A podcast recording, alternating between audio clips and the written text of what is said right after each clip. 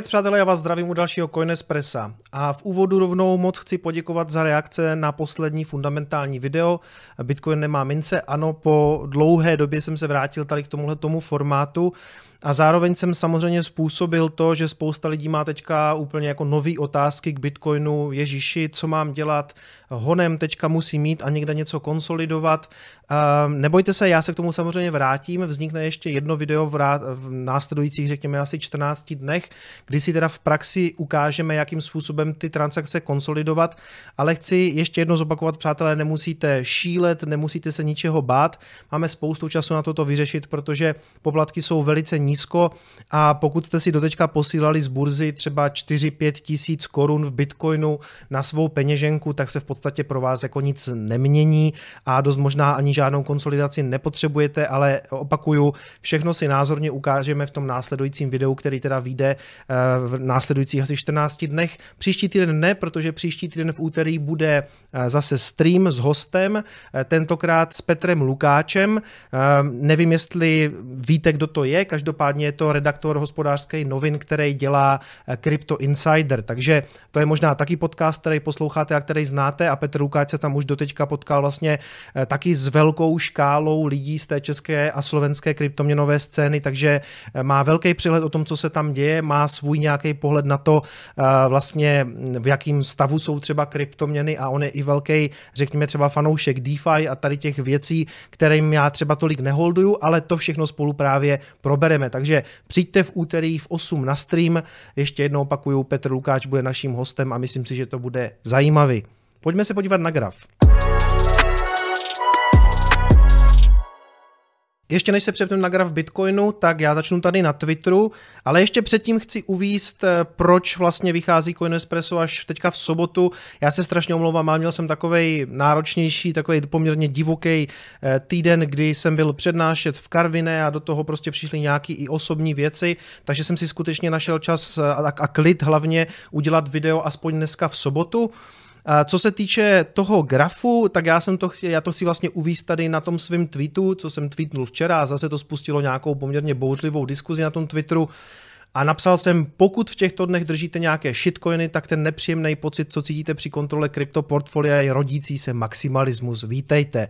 A tím chci samozřejmě eh, taky naznačit nebo tak trošku říct, že eh, ano, Bitcoin taky odepsal nějaký procenta, to je samozřejmě jasné a to všichni vidíme, ale pravda je, že na těch eh, altcoinech, shitcoinech to zkrátka můžete pozorovat zřejmě asi trošku víc. Jo. A bohužel si myslím, že teďka to bude tak, zvlášť pokud ty portfolia právě máte z velké části stvořený jako z altcoinů, že to pro vás bude asi bolestivější období, než kdybyste drželi jenom Bitcoin. A samozřejmě dělejte si, co chcete, co uznáte za vhodný. Já totiž, když se přepnu takhle na ten graf a tady si takhle trošku zmenším tu hlavu, tak vidíte, že Bitcoin propálil tu spodní trendovku, a já si teďka myslím, že asi prostě se pohybuje v nějakým takovým jako území nikoho, jo? a tím myslím nějakých jako 30 až 50 tisíc, kdy vlastně nedokážeme nikdo říct jako je to bear market nebo bull market. Já bych řekl, že je to fakt takový jako trošku území nikoho. A bohužel tam aktuálně prostě ani nevidím žádnou, žádný jako fundament, proč by to mělo nějak jako radikálně růst, ale zároveň ani nevidím moc důvod, proč by to mělo nějak radikálně klesat. Jedna z těch věcí je samozřejmě ta stále probíhající válka na Ukrajině, ale tam si myslím, že eh, ta informace už je dávno v těch trzích zapsaná a pokud ta situace nebude nějak jako radikálně eskalovat, tak si myslím, že prostě ten graf už to nějakým způsobem vstřebal. Co by se změnilo, nebo co, co by byla ta zpráva, kdyby se to mělo nějak změnit, je samozřejmě prostě nějaký začátek nějaké atomové války. Doufám, že se toho nedočkáme, to by samozřejmě eskalovali Rusáci, kdyby něco takového fakt začali dělat, ale to možná by bylo to poslední, co bychom potom tady řešili.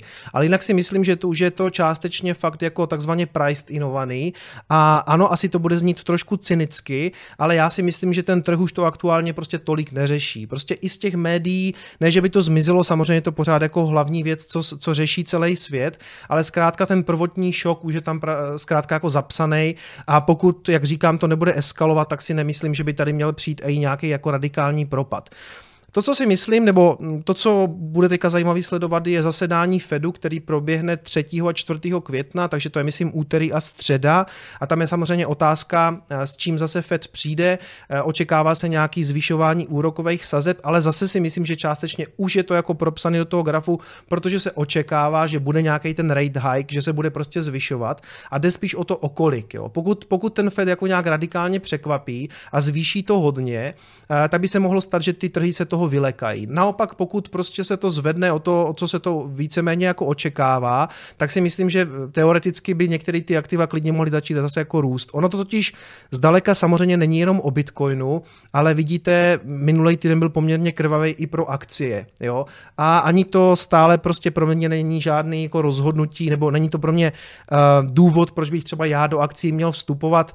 Musím říct, že i po tom, co jsem tady měl třeba podcast s Vojtou Žižkou nebo, eh, nebo třeba s Liborem z Investoky, já si myslím, že pořád vlastně um, pro mě se nic nezměnilo. Já jsem v celku pořád spokojený s tím, že mám Bitcoin a zlato a ten Bitcoin do jisté míry prostě opisuje i to, co se děje na těch akcích. Jo. Takže je, jsou to takový, Bitcoin je aktuálně trošku taková jako napákovaná technologická akcie a tak to zřejmě nějakou dobu asi zůstane a já s tím vlastně nemám problém a to svoje portfolio vlastně jako nijak neměním. Vidíte vlastně, že i po proražení té spodní trendovky se tam nestalo nic zásadního, že by se to jako takhle radikálně propadlo. Uh, jako ten trh je relativně klidný a dost možná se do toho range můžeme klidně vrátit.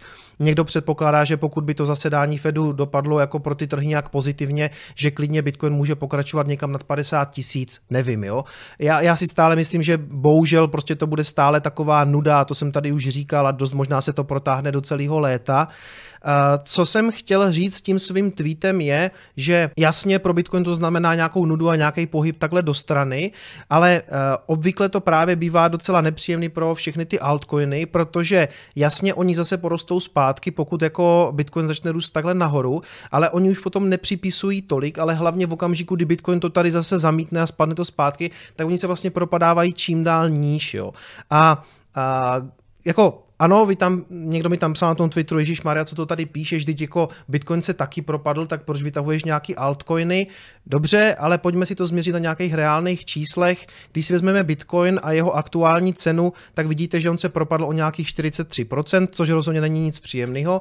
Ale tak se pojďme podívat třeba na takovej oblíbený, že o Chainlink, který byl docela hit eh, pár měsíců nebo vlastně dneska už skoro let zpátky. A když si vezmete jeho all-time high a jeho aktuální cenu, cenu v dolarech, tak vidíte, že on už je dole třeba minus 77%, takže určitě víc než Bitcoin vaše oblíbený Cardano, o kterém jsem taky mluvil, že to s ním prostě nevypadá dobře. Pak mi samozřejmě zase lidi předhazovali, že už zase roste, aby se znovu zase sesypalo, jo, což jsem tam jako taky trošku říkal, že by mohlo přijít. Takže když vezmeme nějakého all-time high a aktuální cenu, no, tak Cardano máte minus 75%. Co bylo ještě taková zajímavá věc? Třeba Polkadot, taky jsem držel, taky jsem měl ve svém portfoliu, taky už jsem se toho dávno zbavil a od svého all-time high k těm aktuálním hodnotám minus 70%. Jo?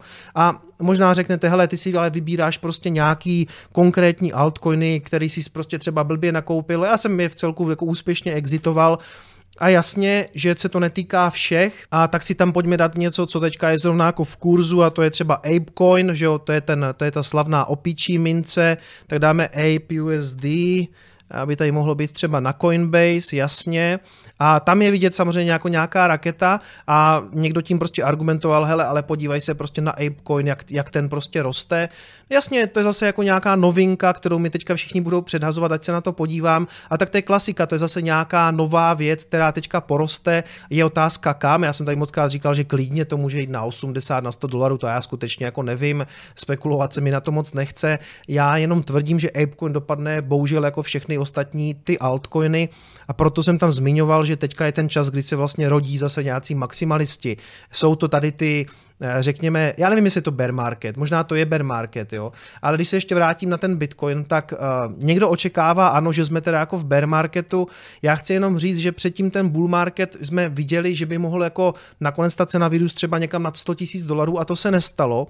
A proto já si myslím, a už jsem to zmiňoval i v nějakém streamu, že tím, že ten bear market nedošel na takový jako strašně vysoký hodnoty a skončil někde na nějakých 69, tak si nemyslím, že takhle radikálně špatný by musel být i ten nějaký jako bear market, ve kterým teda možná jsme.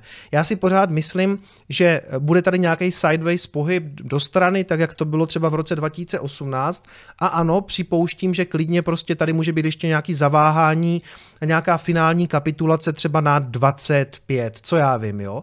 Ale to přijít nemusí, to vůbec přijít nemusí a proto to pro mě teďka je tak, že, a vy se zaříte podle sebe, ale já žádný Bitcoin teďka aktuálně neprodávám. Většinou je to skutečně tak, že v okamžiku, kdy Bitcoin se dostal tady do toho mediálního limba a nikomu to, nikoho to moc nezajímá, takže vlastně jsou to docela dobrý jako akumulační úrovně, na kterých dost možná s nama, s nama hodlerama akumulují i třeba nějaké instituce. Čili ano, já připouštím, klidně se to ještě může zřítit, možná jsme v bear marketu, já nevím, pro mě se nic moc nemění, protože já jsem prostě hodler a teďka budu vlastně jako dál štosovat saty, nemám s tím vlastně žádný problém a taky je pro mě jako daleko příjemnější ta situace, že jsem vlastně jako maximalista a v tom mým mm, portfoliu přes 90% je to Bitcoin a bude to podle mě daleko příjemnější, protože i kdyby Bitcoin jako klesal níž a níž, tak dobře, ale kdybych držel altcoinový portfolio, tak to bude daleko horší. Ještě mi tam někdo předhodil Hex, to je takový moje oblíbený téma, že jo, prostě já nevím, prostě kdo dneska pořád té věci ještě věří, ale OK, pojďme se podívat třeba na Hex USDC a někdo mi tam předhazoval, podívej se na tu pumpu, no tak jako dobře, pumpa tam teďka je, ale podívejte se na zbytek toho grafu, jo.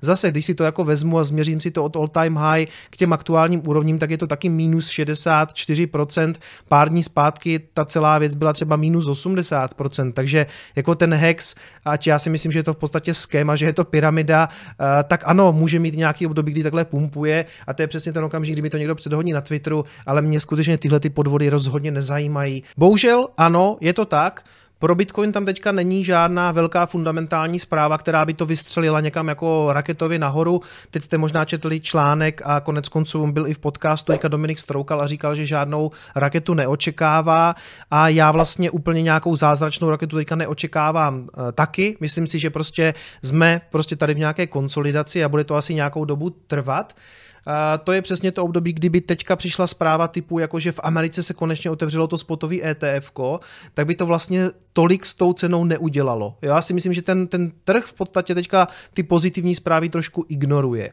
A my se na ty pozitivní zprávy dneska ještě podíváme, ale jako vzhledem k tomu, že jsme tady v tom limbu, eh, tak eh, jako Bitcoin si nemyslím, že by jako na tyhle ty zprávy nějak jako zázračně reagoval. A ano, já prostě neočekávám teďka nějakou raketu. A to, to neznamená, že letos třeba nemůžeme vidět Bitcoin za 100 tisíc. Jako to se klidně ještě může stát. Jo. To, ta, to nějaký to nadšení prostě se do toho může vlít. Ale jako popravdě, abych řekl, tak jak to teďka cítím, to prostě tak úplně nevidím. Ale to bude ve znamení toho sideways pohybu a té nudy. A otázka je, co pak, jo? Jestli se to obnoví, jestli se, jestli se třeba už začne třeba spekulovat na půlení, protože půlení nás čeká za dva roky a už se to pomaličku začne jako v těch médiích zase znovu objevovat, a nebo teda ještě mezi tím přijde jeden ten crash někam níž, fakt nedokážu říct, na to se podívejte na nějaký traderský kanály, ale pro mě jako pro hodlera se skutečně nic nemění, já budu akumulovat, já Bitcoinu věřím dlouhodobě, proto vznikl tenhle ten kanál a vy buďte v pohodě a zvažte, a to samozřejmě, já vám nechci nic podsouvat, jo, ale pokud, to, pokud by se to zřítilo, eh, tak pro altcoiny to bude jako, jako úplná anihilace. Jako nebude to nic pěkného. Pojďme na zprávy. První zpráva, o které bych rád řekl, že je pro Bitcoin pozitivní, je, že Středoafrická republika přijala Bitcoin jako zákonnou měnu. Ale já teda rovnou k tomu dodávám, že si nejsem úplně jistý, že tohle je zpráva pozitivní. A takhle. Dá se na to podívat tak, že ano, po Salvadoru tady vlastně oficiálně máme druhý stát, který z toho teda udělal ten legal tender, na nějakým způsobem teda přijal Bitcoin jako zákony platidlo, dokonce někdo na Wikipedii už vlastně přidal eh, k tomu, eh, tam se používá frank, francouzský, a k tomu teda přidali ten Bitcoin, ale já teda zrovna z téhleté konkrétní zprávy nebo respektive z téhleté země úplně dvakrát nadšený nejsem, protože to je jako velmi chudá země, která údajně jsem někde četl na Twitteru, že má HDP asi jako Bratislava. Jo? A e, neřekl bych, že je to úplně nějaký vzor demokracie nebo něco takového, takže pro mě a zřejmě i pro cenu Bitcoinu to bylo takový dost jako no news, jo, že no pojďte, pojďme se podívat, co píše tady ten článek na deníku N. Středoafrická republika povolila Bitcoin jako zákonné platidlo. Loni to jako první země učinil Salvador. Středoafrická republika patří k nejchudším zemím světa, i když se na jejím území nachází ložiska diamantu, zlata a uranu. V roce 2019 tam měli podle serveru World Data přístup k internetu jenom 4% z jejich 5 milionů obyvatel. Takže přecházet tady na zákony platidlo, eh, jako na Bitcoin, na který skutečně potřebujete internet a nějaký zařízení, na kterým to teda budete dělat, si myslím, že pro Středoafrickou republiku skutečně není jako žádný game changer. A co jsem tak jako četl ještě články okolo, tak ta země je samozřejmě extrémně skorumpovaná a já prostě té vládě absolutně nevěřím. E, tím nechci říkat, že Salvador je jako nějaký zázrak, ale v porovnání s tou Středoafrickou republikou je to rozhodně jako země dost jiná a tím, jak se tam změnilo i to, e, změnila i ta, i ta vláda, respektive e, prezident Bukele je prostě minimálně v Salvadoru vnímaný v celku pozitivně a jako myslím si, že, myslím si, že mezi těma, těma zeměma jako je diametrální rozdíl. Já třeba v tom Salvadoru sleduju to, že oni skutečně to do jisté míry jako použili jako nějaký svůj marketing, ale jako chtějí inovovat a chtějí být nějakým možná i vzorem eh, v té střední Americe, zatímco když si čtete o té středoafrické republice, tak to moc pěkný čtení vlastně není.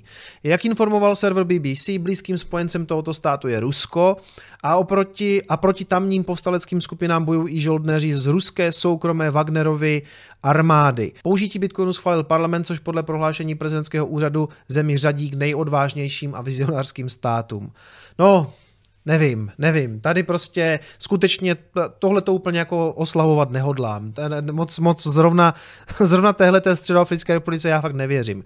Měnou středoafrické republiky je frank, podobně jako v dalších bývalých, bývalých francouzských koloniích. Podle BBC může být přijetí bitcoinu pokusem oslabit frank v kontextu mocenského boje mezi Ruskem a Francií. Tohle je samozřejmě spekulace, ale nějaký smysl by to řekněme dávalo. Jo? Pokud ta země je závislá vlastně jako monetárně na franku a nijak si o tom nerozhoduje a chce se s, s nějakým způsobem z toho jako vymanit a přijmout kvůli tomu Bitcoin, OK, ale tady je ta zajímavá spekulace, jestli to na ní naopak jako vlastně nějaký příklon k Rusku a to, tomu já skutečně tleskat nebudu. Francouzský analytik Thierry Vircoulon, asi, pardon my French, jehož citovala agentura AFP, řekl, že toto podezření roste v souvislosti se systematickou korupcí ve Středoafrické republice a s ruským partnerem, jenž čelí mezinárodním sankcím. Ano. Konec konců viděl jsem i Paula Rusnáka, který napsal, že všichni bitcoineři, kteří téhle té adopci tleskají, se mají podívat na nějaký konkrétní dokument, který jsem teda ještě neviděl, a když tak si najděte, najděte Pavola Rusnáka na Twitteru, který tam sdílel, sdílel článek, nebo respektive video na Vimeo o, o těch poměrech v té Středoafrické republice. Takže jo, pro Bitcoin, jako řekněme, jedna z těch vlastně největších zpráv, která vyšla minulý týden, zároveň ale pro mě jako hodně kontroverzní a uh, jako do jisté míry možná i ten Salvador byl trošku kontroverzní, ale určitě to ten svět vnímal jinak a určitě to jiná země než Středoafrická republika. Takže já jsem zvědavý, co, co to konkrétně pro tenhle ten stát bude znamenat pro Bitcoinci, ale myslím, že to neznamená v podstatě vůbec nic. Daleko, daleko, daleko zajímavější mě přišlo to, eh, co se stalo v Panamě.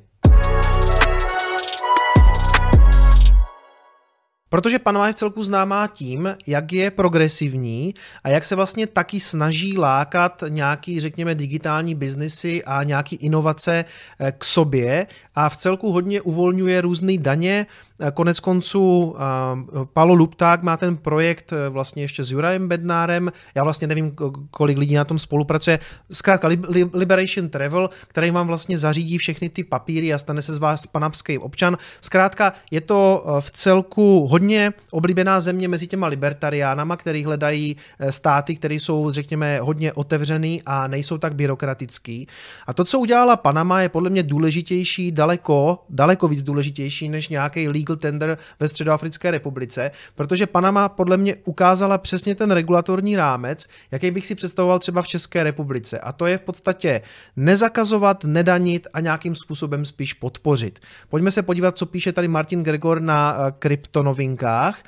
Panamský zákonodárný sbor totiž včera schválil zákon, který upravuje používání kryptoměn v této zemi. Aby se stal definitivně platný, podepsat ho musí ještě prezident Laurentino Cortizo. Základní myšlenkou zákona je umožnit obyvatelům Panamy nakupovat každodenní zboží za kryptoměny, pokud o to budou mít zájem. Nyní mohou jít a zaplatit za něco obchodníkovi i v kryptoměnách, pokud je prodejce akceptuje. Je to povoleno, je to legální, dnes to v Panamě neexistovalo. Čili co je tady zásadní, je, že se to nějak definovalo zákonem, udělal se tomu nějaký regulatorní rámec, zároveň se to ale nevinucuje, to znamená, to je i pokrokovější eh, v porovnání se Salvadorem, kde to teda jako přijímat musíte. Když já jsem říkal, ono to není tak žhavý, za prvé ten Salvador to v podstatě nevinucuje, za druhé to prostě můžete vyřešit tak, že si na kasu nalepíte jako QR kód, ale v té Panamě je to skutečně tak jako, chcete to používat? Super, používejte to, nemusíte to danit, to znamená, když na tom uděláte nějaký zisk, tak my vám to nezdaníme, prostě pokud vám zroste Bitcoin na hodnotě, tak je to super, super pro vás. Chcete to přijímat? Dobře, přijmejte to, chcete tím platit, plaťte tím, nevzniká vám daňová povinnost.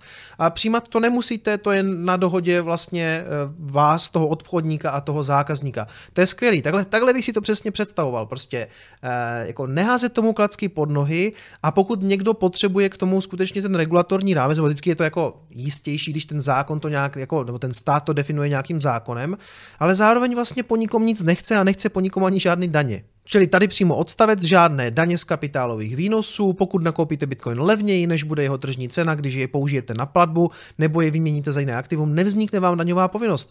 To je jedna z věcí, která strašně brzdí prostě adopci kryptoměn i v České republice. Tady je spousta lidí, která by tím třeba už standardně platila a vždycky slyším všechny takové ty kritiky. No a tím nikdo nechce ani platit, prostě všichni to hodlujou.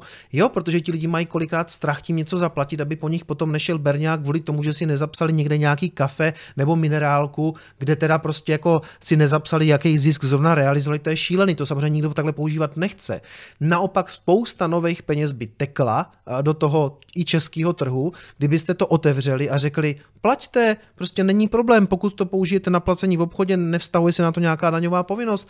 To by bylo skvělé, jako spousta těch hodlerů by to začala pouštět. Kryptoměny budou vnímány jako platební prostředek pro platby jakékoliv legální občanské nebo obchodní operace, včetně plateb daní různých administrativních poplatků či cel vládě. Jak mě by to teďka pomohlo, jo? Mně se stala taková věc, že mi tady brácha spočítal daně a já, já jsem to měl nějak v hlavě spočítaný taky a ještě tam samozřejmě, protože minulý rok byl v celku jako úspěšný, tak mi tam narostlo i sociální a zdravotní, co už jsem tak spočítaný neměl.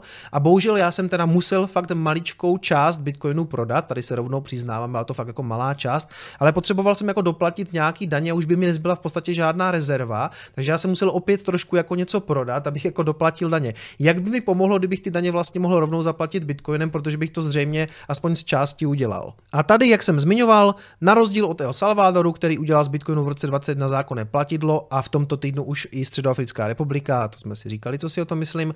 Panama přistupuje ke kryptoměnám proaktivně, ale ne vynucovacím způsobem, což se v případě El Salvadoru nelíbí mnoha bitcoinerům. No, nelíbí, já si myslím, že tam je ten odpor celku jako přehnaný, protože, jak říkám, to ono se to v podstatě nevinucuje. Možná by to z toho zákona mohli prostě jako škrtnout. Eh, dobrý, ale v podstatě, tak jak to udělá ta Panama, tak já si to představuju, že by to měly udělat úplně všechny země a svět by byl daleko, daleko příjemnější příjemnějším místem. Zatímco El Salvador totiž podle zákona vyžaduje, aby podniky přijímaly eh, platby bitcoinem, v Panamě bude trh fungovat na dobrovolné úrovni. Přesně tak, takový jako libertariánský přístup. Kdy to bude v Evropě, nevím, protože bohužel jako ta byrokracie evropská je někdy proaktivní, samozřejmě až moc a úplně zbytečně. A, a ze spousty hodlerů by se stali velmi, eh, velmi aktivní utrácející a myslím si, že by to prospělo i, i té třeba československé ekonomice. Bych řekl, že nejvíc jako fakt hard hodleři jsou na Slovensku kvůli tomu, že jsou tam tak velký daně. A opakuju, bylo by skvělé, kdyby tyhle ty regulace právě byly tady, protože by se stal z nás ten kryptošvajc, nalákalo by to ty společnosti, podnikali by tady, přineslo by to prostě nějaký rozvoj ekonomický, který teďka všechny ty země budou potřebovat, takže já se ptám, kde to je, kde jsou ty, kde jsou ty svobodné zákony. A pojďme, pojďme z Česka udělat Crypto Schweiz. Přátelé, mám tady ještě článek o tom, že na Uniswap se chystá v podstatě hromadná žaloba to je poměrně vtipný. A zároveň jsem si tady jako neodpustil zase takový článeček o tom, že Octagon, eh, znamená ta česká organizace, která se jako, jako zaštiťuje nějak jako MMA u nás, tak vydávají svoje NFTčka, ale mám pocit, že už jsem natočil poměrně dost obsahu a bylo by to zase strašně dlouhý, takže uh, já si to nechám na stream, uh, jak jsem říkal v úterý s Petrem Lukáčem si budeme povídat a na konci si povíme o tady těch dvou novinkách, protože to není zase až tak žhavý, abych tady musel zbytečně protahovat Coin Espresso na nějakých 40 minut a kazit vám sobotu. Takže o tom si povíme v úterý. Vy se zatím mějte hezký moc děkuji za sledování a mějte se fajn. Ciao.